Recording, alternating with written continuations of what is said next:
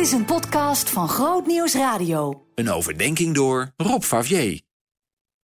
Vanaf vandaag gaan we ons een paar keer bezighouden met de brief aan de Colossense. Colosse was een dorp dat hemelsbreed ongeveer 175 kilometer ten oosten lag van Efeze. Paulus heeft de plaats zelf nooit bezocht, maar is wel zeer betrokken. Hoe deze gemeente is ontstaan is niet helemaal duidelijk, maar waarschijnlijk is hij gesticht door Epaphras, een van de medewerkers van Paulus. De gemeente in Colosse bestond voornamelijk uit heidenchristenen. In onze tijd klinkt dat een beetje tegenstrijdig, maar daar wordt mee bedoeld dat het geen Joden waren. Christenen uit de heidenen, zegt men dan. Nou, die moesten best knokken om overeind te blijven en het goede geloof te bewaren. Daarom vertelt Paulus ook dat hij voortdurend voor ze dankt en bidt. Ze doen echt hun best om te leven zoals het bij christen zijn hoort. Maar ze moesten nog wel een boel leren. Want voordat je het weet, val je weer terug in je oude gewoonte van voordat je christen werd.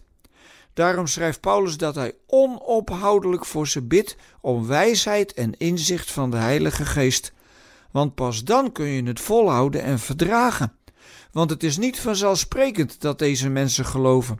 Ze hadden eerst een heel ander leven en tja, het christelijk geloof heeft hele andere spelregels. Maar volgens Paulus ben je, als je gelooft, gered uit de macht van de duisternis en overgebracht naar het rijk van Gods geliefde zoon.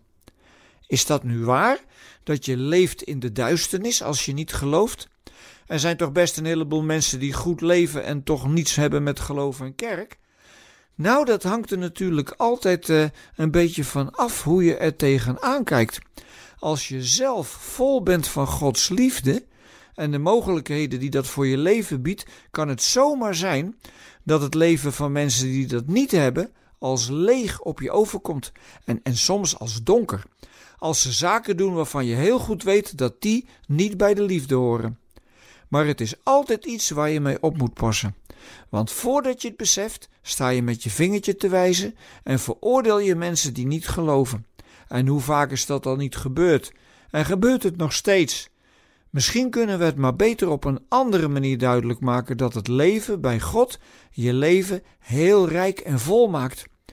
Niet als je aan anderen staat te vertellen dat ze in de duisternis leven, maar als je in je eigen leven laat zien dat het zo geweldig is om Jezus te volgen, dat anderen zich vanzelf gaan afvragen of dat ook niet voor hen zou kunnen zijn. Dus in plaats van met het vingertje wijzen, getuig je er dan van. Daarmee veroordeel je niet, maar laat wel zien hoe het ook kan. En wie weet word je dan een besmettelijk mens. En dan bedoel ik niet met een of ander virus, want daar hebben we al genoeg ellende mee beleefd de afgelopen jaren. Maar wij besmetten elkaar altijd met van alles. En dan hoop ik maar dat christenen mensen zijn die hun medemensen vooral besmetten met de liefde.